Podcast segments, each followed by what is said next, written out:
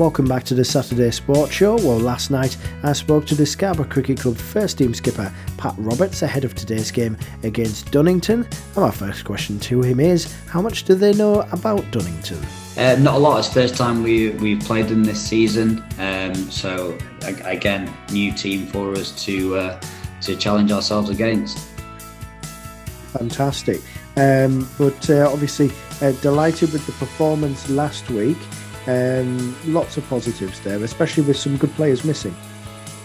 Yeah, absolutely. Um, always nice to get a, to get a win. Um, Joe Davis came into the side and batted really well. Um, and bowlers worked together uh, as a unit and, and, bowled really well to take the wicket. So it was a good uh, overall performance. Uh, obviously, uh, not easy having lost the toss and getting stuck in on a quite a difficult wicket, but to uh, turn it around and win the game is uh, really pleasing. And from a personal perspective, uh, some key runs for yourself. Yeah, always nice to uh, contribute, but uh, I have to admit I'd always prefer to uh, win the game. Yeah, indeed. Um, but uh, getting up to a total at, at half time, did, did, you think you had enough runs?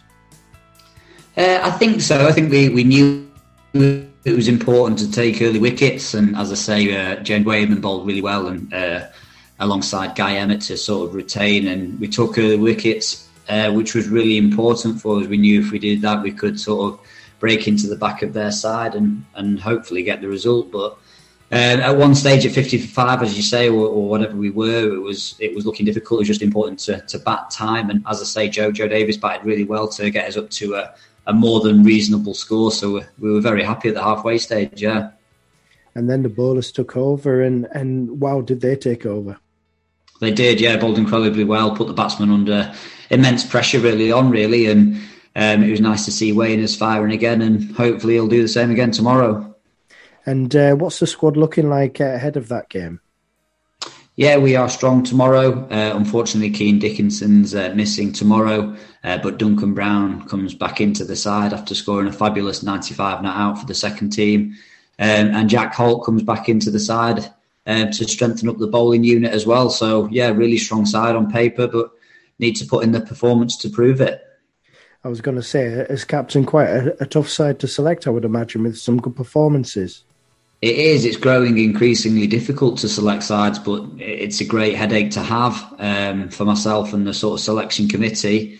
Um, there's lots of competition on places, and it means everyone's got to stand up and prove themselves, which is a fabulous place uh, to be in. And I, th- I, think the club's delighted to be in in this position. I think we're very fortunate that we've got such a talented sort of crop of individuals who are pushing first team cricket. And what do you think is a realistic goal then for this season, Pat? Um, we, as I say, we've just got to keep taking game by game, but we'd love to sort of finish top top four, top five. That would be absolutely fabulous for us. Um, we know that we've sort of let ourselves down a little bit as the season's gone on. We've lost games that we should have won, um, but we're a very young side and we're we're learning. Um, we're learning a lot throughout this season. There's a lot of new players who came in who are who are still trying to gel together, and we're trying to form new partnerships. And it, it's it's coming along really nicely. And we, we always knew this was going to be a sort of work in progress side. And as I say, if we can finish top four, that will be a, a, really successful season, and we'll look to uh, bounce on again the season after. Yeah, I was going to say you're talking about it being a young team and lots of changes, a little bit of transition in the summer.